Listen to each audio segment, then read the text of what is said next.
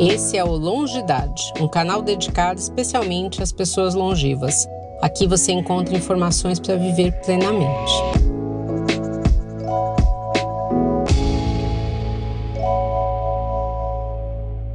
Olá, seja bem-vinda, seja bem-vindo a mais um podcast do canal Longidade. Sou Sérgio Costa, médico ortopedista e vou te acompanhar nesse episódio. Longidade é um canal digital dedicado a trazer informações sobre a longevidade. Aqui trazemos novidades e assuntos de interesse para serem debatidos com especialistas na área. Hoje, nossos dois especialistas são uh, economistas e planejadores financeiros. E para se manter uh, por dentro das novidades para o público 60 a mais, não se esqueça de inscrever no nosso canal em todas as mídias e também compartilhar com pessoas de interesse pelo assunto. Hoje, Rodrigo Santos, economista e planejador financeiro, Eduardo Pessolato, também economista e planejador financeiro, e meu sócio, Júnior. Vamos discutir um pouquinho sobre investimentos. Ok. É, vamos começar aí com as perguntas, mas antes de perguntarmos, vamos pedir aí para os nossos convidados mostrarem um pouco mais as credenciais deles aí, falar um pouco mais deles para o nosso público. Vamos começar pelo Rodrigo? Pode ser, Rodrigo? Sim, sim. Bom, é, olá, audiência. Obrigado, doutor Sérgio, Júnior, Eduardo também. Um prazer estar aqui. É, meu nome é Rodrigo Santos. Eu estou no mercado financeiro aí, é, não parece, mas eu já tenho mais de 15 anos de mercado financeiro. Já atuei em bancos de varejo, alta renda, atacado. Atualmente sou responsável pela área de alocação e produtos na Invest Partner, que é um escritório da XP Investimentos, e também sou assessor de investimentos. Ah, também neste mesmo escritório. Legal, obrigado, Rodrigo. Vamos lá, Eduardo. Você que está distante da gente aí, mas isso não, não diminui a quantidade de contribuição, o valor da contribuição que você vai dar para a gente. Se apresenta um pouco para nós aí, por favor. Legal, obrigado pelo convite aí a todos. É um prazer falar com, com vocês aqui. É, eu estou no mercado não tanto quanto o Rodrigo, mas há, há nove anos dentro desse mercado financeiro, mais focado na área de vida e previdência. Passei por grandes seguradoras multinacionais e hoje sou responsável por essa área aqui no escritório também, na Invest Partner, junto com o Rodrigo. Aí. Espero contribuir com o pessoal aí, trazendo algumas dicas, informações relevantes para todo mundo. Legal, obrigado, obrigado. Sérgio, solta você aí a primeira pergunta. Indo direto ao nosso assunto, Rodrigo, se quiser nos ajudar um pouquinho, uh, quais as melhores opções para quem está envelhecendo, para quem tem 60 anos ou mais.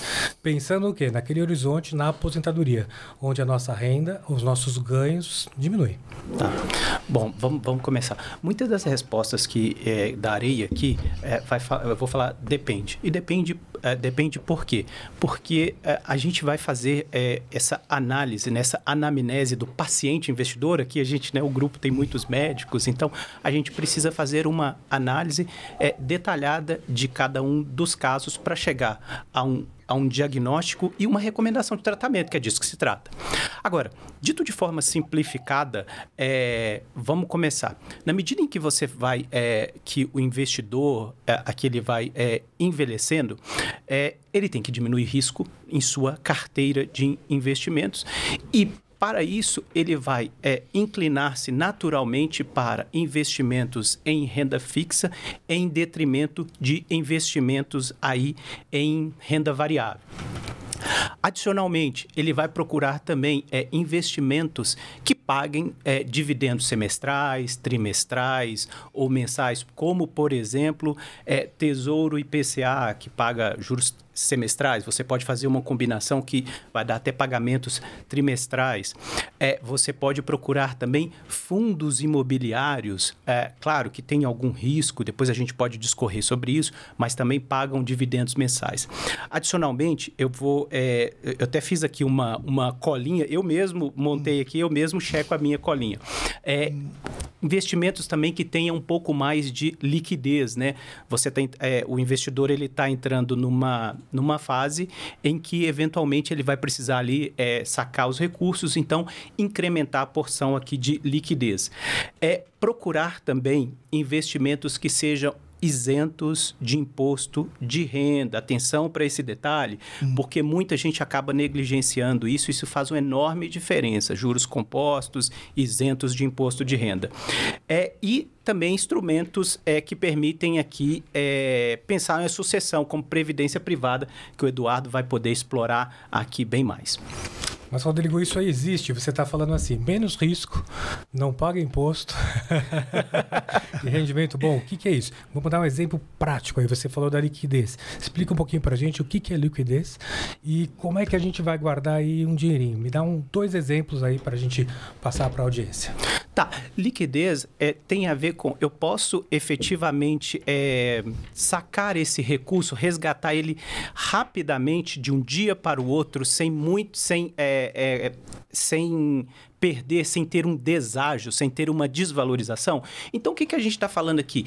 De reservas de emergência, naqueles instrumentos clássicos de reserva de emergência. A gente está falando Tesouro Selic, a gente está falando de um fundo DI, a gente está falando aqui de um CDB de liquidez diária por exemplo. Então, esses instrumentos eu consigo sacar, resgatá-los é, rapidamente. É óbvio que eu não vou ter a mesma rentabilidade de alguns investimentos que eu tenho um prazo um pouco mais alongado, mas consigo liquidá-los rapidamente. E repare que também muito do que nós vamos falar aqui é, não existe assim uma coisa ou outra, um investimento ou outro. O que, que é uma carteira de investimentos ou portfólio? E desculpe aqui o anglicismo e vocês vão me corrigindo, por favor, tá? Que eu não quero aqui ficar é, é, parecendo Faria Limer, que não sou, tá? Ah. Deixar aqui bem claro, tá? Eu, sou, eu não sou. E aquele Porsche lá de baixo? eu aluguei, eu aluguei. Eu aluguei para o podcast. Uma, uma, uma carteira de investimentos, ela vai ser composta por vários ativos que vão cumprir funções diferentes. Uma vai cumprir uma função de reserva de emergência, eu preciso disso aqui rápido. Outro vai de é, aumentar o seu capital e, e outras é, é, de preservar o seu capital. Então, é uma carteira de investimentos. Eu tenho uma pergunta aí é, nessa linha, né? Que é aquela pergunta bem, bem leiga. Você falou em reserva e a gente sabe que existe uma diferenciação entre reserva de emergência e investimento. Né? É, eu, eu sou, eu adoro ficar seguindo, me informando sobre isso. Agora, é importante a gente entender isso até para a gente definir o objetivo, né? Qual que é a diferença? Quando eu vou guardar o meu dinheiro, quais são esses aspectos que eu tenho que pensar? Ele é para uma emergência? Ele é tipo um seguro? Fala um pouco disso para a gente, tá. por favor. Bom, é, é, claro que não existe assim, não é, não é, escrito na pedra, mas assim, é recomendável que você tenha é, constituído como reserva de emergência de 6 a 12 meses as suas despesas mensais, tá? E aí vai, por isso que é a anamnese por isso que eu tenho que avaliar cada um dos casos. Então, assim, pô, vou lá, faço o meu orçamento, vejo, tem aqui é, é, X de despesa, beleza. 12 meses aqui, se ocorrer algo, é, eu posso me resguardar. E aí, esse, esse, esta porção eu vou colocar numa parte mais líquida. A isso nós chamamos de reserva de emergência. Legal, ótimo. Beleza. Sérgio, o que mais que você tem de perguntas para o rapaz? Eu tenho várias, mas eu vou deixar você fazer eu algumas. Tenho, eu tenho várias, mas uma que me ocorreu agora. Uh, um, um, exemplo hipotético. Eu tenho 70 anos, Rodrigo. Tenho 70 anos, estou com dinheiro guardado. Eu posso uh, entrar no financiamento imobiliário. Eu posso ir lá na, na Cirela e comprar um imóvel uh, com financiamento de 25 anos. E se eu posso, se eu morrer nesse período, com quem fica essa dívida ou esse imóvel herdado? Como é que funciona isso? Tá. É, Bom, aí eu, eu não vou eu não vou dar aqui, eu não vou dar eu não vou dar chute aqui. Aí teria que ter, uh, uma pessoa aí responsável pela parte patrimonial. Você, eu acho que o Edu acho que está mais indicado aqui para é, é, a questão do, do, do, financiamento imobiliário, não só o imobiliário, mas qualquer tipo de financiamento, as, as instituições financeiras elas sempre levam em consideração a idade, porque obviamente, vou, vou até extrapolar mais aqui. Imagina uma pessoa de 90 anos que vai é, adquirir um financiamento de 30 anos, né?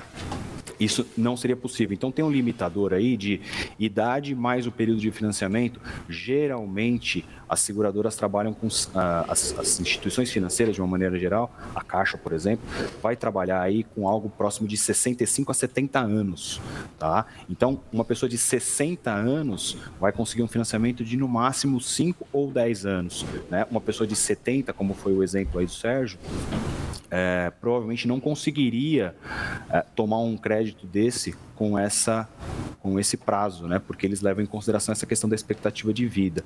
E aí, até aproveitando o, o restante da pergunta sobre é, herdar este imóvel ou herdar esta dívida, quase sempre os financiamentos vem aquele aquela taxa de seguro que a gente não gosta, né, que a gente pede uhum. para tirar e tudo mais, mas na verdade esse seguro é justamente para evitar essa passagem de dívida, que é o que a gente chama de seguro prestamista, né? É, ou seja, ele é um seguro para as prestações.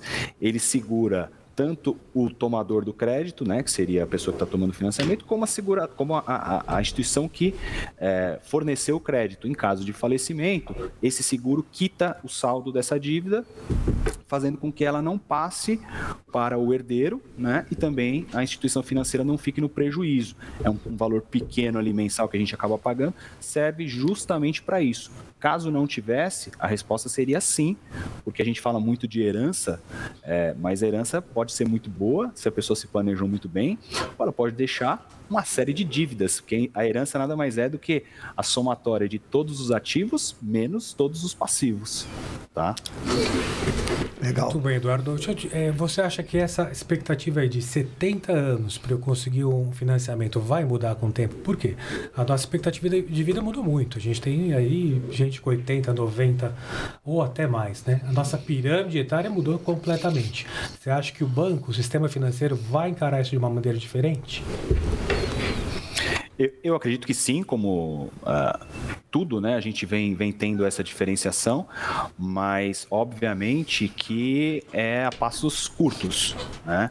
Isso não vai acontecer de uma hora para outra, até porque eles vão sendo conservadores. À medida em que eles esperam essa pirâmide etária se consolidar nesse novo formato, aí sim eles podem ir fazendo esses aumentos é, gradativos e, obviamente, isso é até um fator de concorrência, né? Porque sempre vai ter uma instituição financeira que vai puxar e vai usar isso como marketing, né? Ó, aqui a gente consegue fazer financiamentos uh, somando idade do cliente mais período de financiamento para até 80 anos.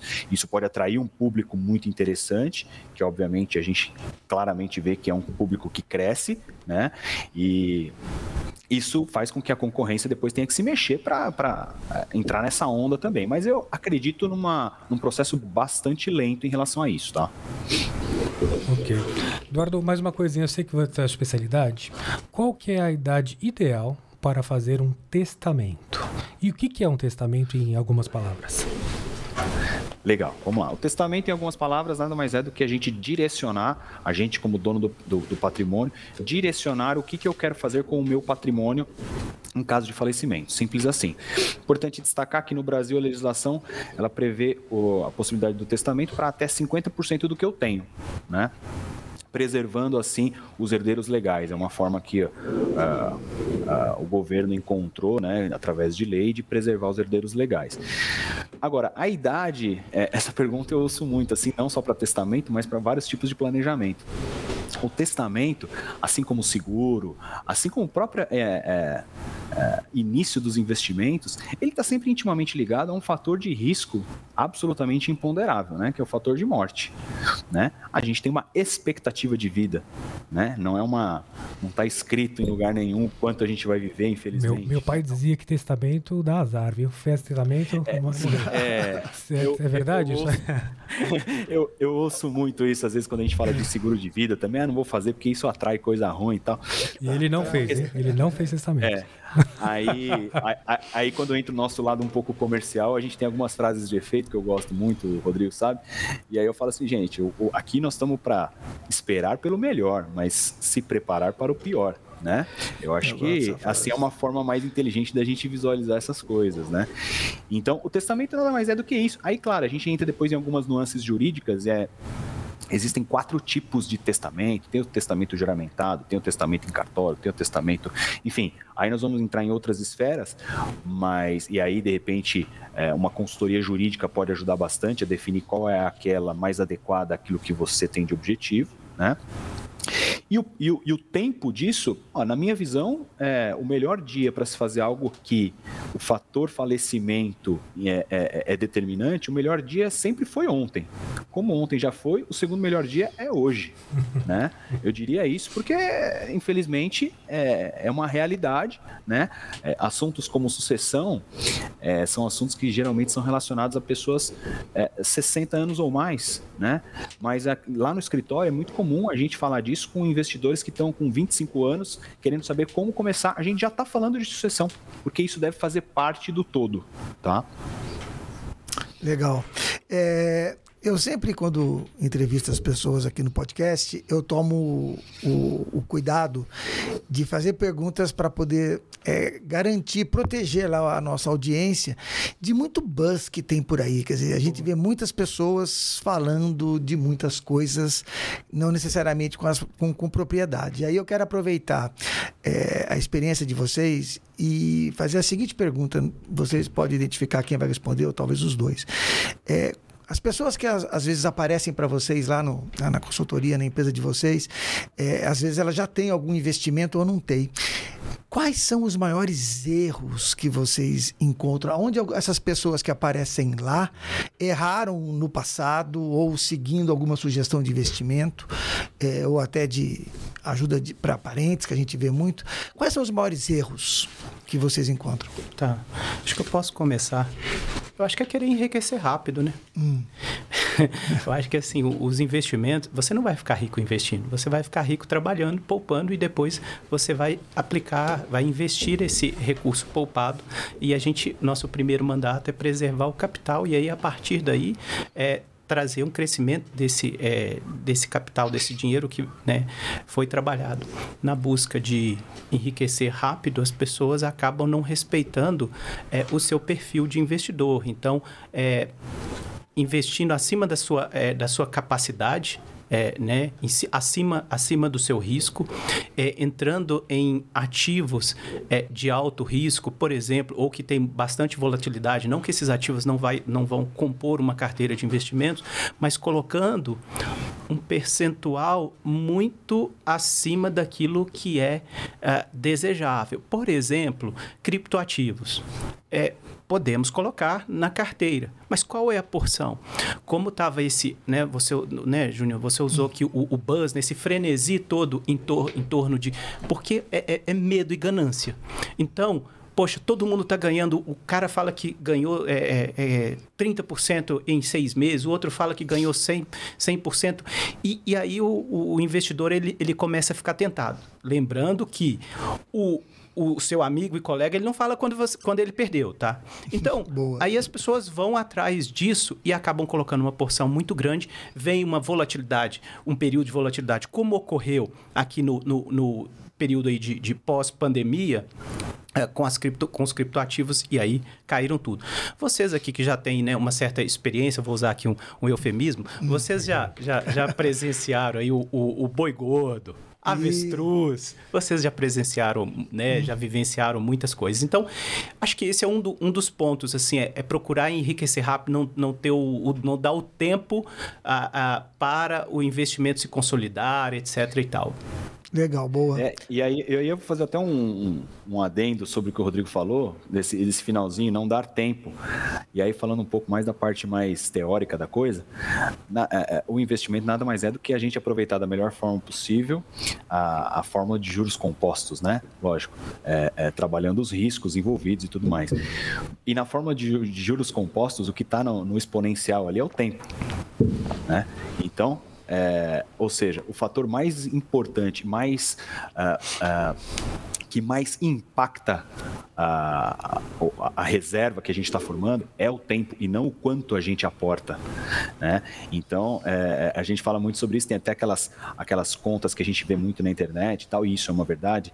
É, é melhor eu, eu, eu, poupar dos 20 aos 30, parar de poupar e, e só sacar isso aos 60, 65, do que começar a poupar aos 45, por exemplo, ou aos 40. Ou seja, eu vou poupar por mais tempo e vou ter menos dinheiro, porque o, trem, o tempo teve menos tempo para trabalhar. Né? É, então, assim, é, é, a ação do tempo ela é fundamental nisso e as pessoas têm essa pressa, né? Mas assim, eu gosto, eu gosto desse tema porque isso tem uma explicação, tá? Isso não é uma coisa. Primeiro que assim, isso no Brasil é uma coisa mais evidente, mas tem uma explicação.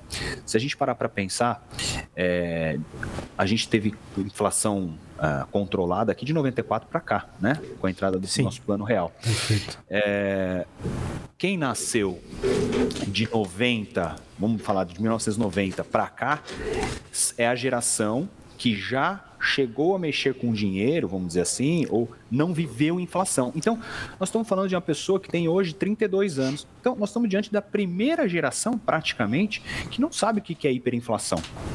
Né? Como é que a gente vai exigir de uma pessoa de 60 anos ou mais que viveu a época do overnight, é, é, é toda aquela loucura de precificação, maquininha, que é, é, deixava o dinheiro, não sabia quanto custaria o pãozinho no dia seguinte, como é que você vai exigir planejamento de longo prazo para uma pessoa cujo longo prazo era feito em horas? Sim. Né? Onde a Sei muito forma... bem do que você está falando, viu, Eduardo? Exatamente. Eu, também, eu, eu vivi essa época. essa época. Uma época nós divertida. Estamos né? falando, né? Nós estamos falando de uma época. Uma época divertida, mas não era ruim. De... Não era ruim para investimento. Não era ruim para investimento. Para quem tinha dinheiro. Para quem é, tinha dinheiro, é, sempre. A, a, a, inflação sempre tinha, judia. Tinha umas coisas malucas aí no banco. Era é. CDB de 30 dias para 140%. É. Tudo bem que a inflação pegava tudo. Mas o número agradava. É, para quem, quem podia se proteger da inflação, é, né? É. A inflação é um imposto perverso, né? Na medida Isso. em que a classe trabalhadora ela não consegue é, se proteger disso. Quem né? tem menos é, dinheiro. A, a, classe trabalhadora gastava dinheiro como forma de se proteger da inflação. Ou seja, Isso. não podia ter o dinheiro comigo. Eu precisava Isso. dar vazão para ele e já ganhar de novo e já voltar a ter dinheiro. Então, é, é, eu, eu, digo isso porque é, é, uma questão cultural, mas existe uma explicação aí por trás, né? Mas eu acho que isso vem mudando e o fato até da gente ter essa inflação controlada e eu acredito que isso deve perdurar, apesar de a gente ter passado por um momento um pouco mais conturbado e recente, mas eu acho que isso, essa cultura vem mudando rapidamente, muito em função disso. Tá. O, o, o doutor Sérgio Júnior e Edu, também eu, eu lembrei que né, a gente vai, vai, vai lembrando, acho que um outro ponto muito importante é é a diversificação. É, muitos investidores eles acabam alocando num, num só tipo de investimento uh, ou então uma porção muito grande. E aí, se ocorre algum evento, por exemplo, como ocorreu agora durante a, a, a pandemia, é um evento inesperado. Você se prepara para muita coisa, mas você não se prepara exatamente para uma exatamente. pandemia. E aí ele está próximo da aposentadoria e ele colocou lá todo, todo o seu recurso num determinado fundo de investimento que despencou, ah, sei lá, 40%, 50%. O tempo para você recuperar é, é, pode, pode demorar muito e prejudicar. Então, assim, a diversificação, ela é fundamental para o investidor. Por isso que a gente fala de carteira de investimento. Eu sei que é um, é um clichê, a gente vai explorar mais, mas essa questão da diversificação é muito importante. Acho que depois a gente vai falar de alguns pontos também, é, me ocorreu aqui, sobre os, os, vieses comportamentais, né? Isso dá todo um, um programa, né? Uhum. Que é esses erros mais comuns, né? Que podem ser fruto da cognição ou da emoção. Por exemplo, um, um muito comum é a aversão à perda. A dor da perda é maior do que a alegria do ganho. Então, é, ele, o investidor investiu, né, colocou lá é, é, numa ação, é, os fundamentos da empresa se deterioraram, ela não, não, não tem, não, não, não vale aquilo que valia no passado, e ele perdeu 20%. Mas ele não desfaz daquilo, sabe? Sendo que, muitas das vezes, o racional seria desfaz daquilo e vai investir é, em, em, em, outro, porque isso aqui não faz mais sentido. E aí ele fica lá, perdendo muito tempo. E aí, por exemplo, a gente pode estar num período como esse cujo a taxa de juros está nesse momento em 13,75, o custo de oportunidade é alto. O que, que é o custo de oportunidade? O que você deixa de ganhar para estar tá investindo ali num determinado ativo. E aí, isso é muito comum. Viés de representatividade, que é, ah, aconteceu, por exemplo, numa, num investir numa debênture, num crédito privado, né? A gente vai poder falar depois mais sobre isso. E aí houve uma perda lá no passado com um amigo meu e tal. Será que isso é representativo no universo, sei lá, de 600 emissões de crédito, um default, né? Uma inadimplência, uma empresa que não pagou? Será que isso é representativo? Será que não tem formas de diversificar isso? É, Uh, investindo em várias outras é, empresas, viés de disponibilidade o, está na sua que, cabeça que quando. Isso, Rodrigo, me explica aí. é, é, eu fiquei confuso aí. Viés, viés de disponibilidade é muito explorado, por exemplo, pelas empresas. É, é, não sei agora, por exemplo, quando a gente falava em palha de aço, o que, que vinha na cabeça?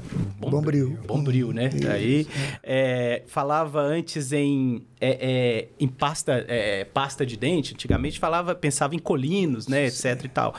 Ou mesmo assim, o que, tá, o que é um, um tópico muito quente no momento. Então, assim, se todo mundo, ah, na altura do criptoativo, ah, tal, aí todo mundo, aquela disponibilidade, todo mundo está falando, aí vem e aí acaba buscando o que, tá, o que é tendência naquele momento. Ah, também é, é, um erro ah, bastante comum. É, enfim, tem outros. Médicos costumam também, por exemplo, ah, eu só invisto no, no setor de saúde. Hum, né? Sim. É, porque ele é mais familiar com isso né? Afinal de contas, né? Tá ali no setor e tal. E aí é, ele acaba investindo nesse tipo de empresa e é o segmento. Então, por exemplo, a renda dele já depende do setor de saúde. Se ele investe tudo no setor de saúde e o setor de saúde é, não está performando bem, o que, que acontece? Ele não tem ali uma outra saída. Tá? Enfim, mas aí são, são vários outros tópicos. Mas isso é difícil, Rodrigo, pro leigo. Você falou assim para mim: uh, a gente não vai enriquecer quando a gente investe o nosso dinheiro. A gente vai uh, melhorar o nosso patrimônio ou garantir que ele. Mas quando eu entro no aplicativo aqui do banco tal, a impressão é que eu tenho que eu vou ficar milionário. É bonito, né? É bonito, eu vou Esse é o marketing. Esse é o marketing. Esse é o marketing. Eu tenho a impressão que eu vou ficar milionário no outro mês. Como é que a gente faz para escolher?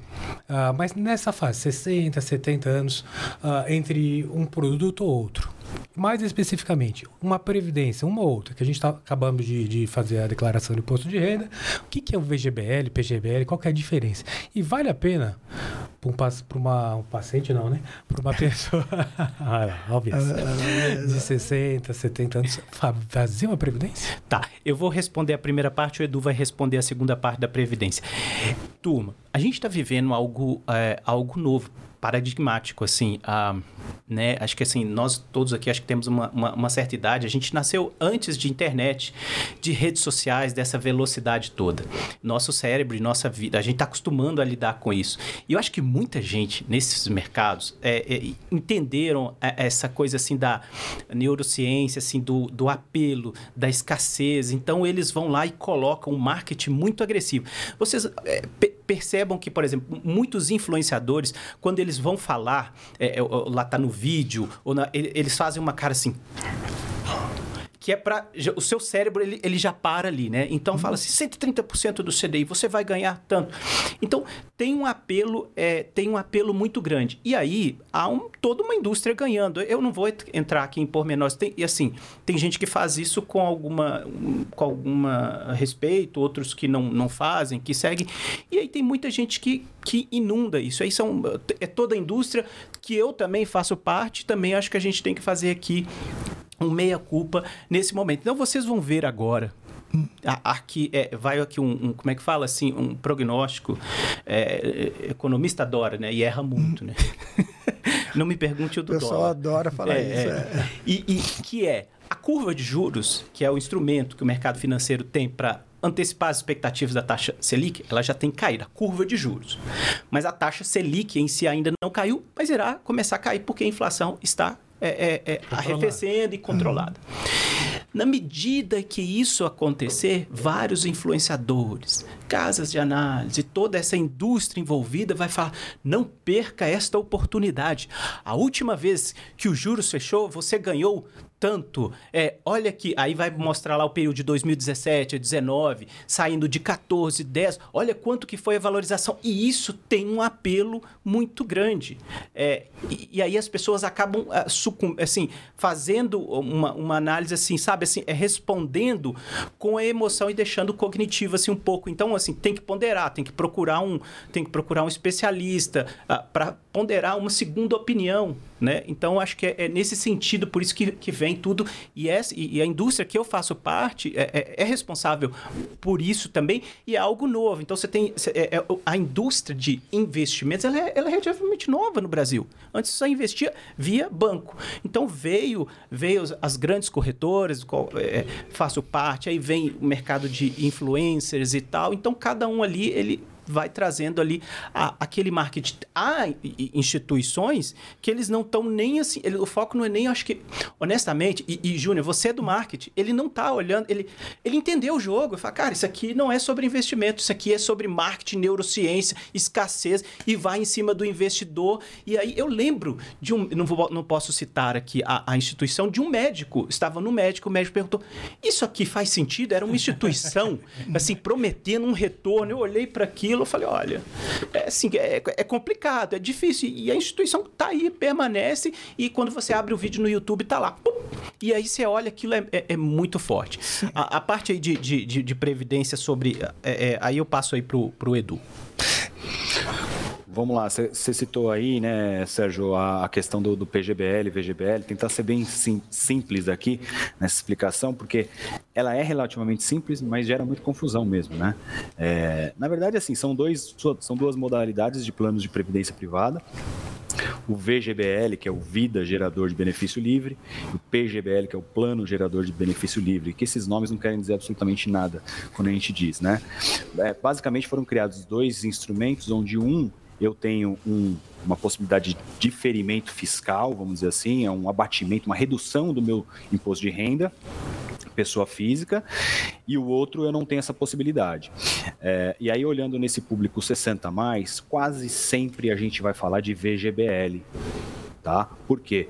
Porque é um público que se não está aposentado ainda, já está em vias de, então, portanto, ele tem uma ele provavelmente ele pode ter uma renda é, bruta tributável não muito grande, tá?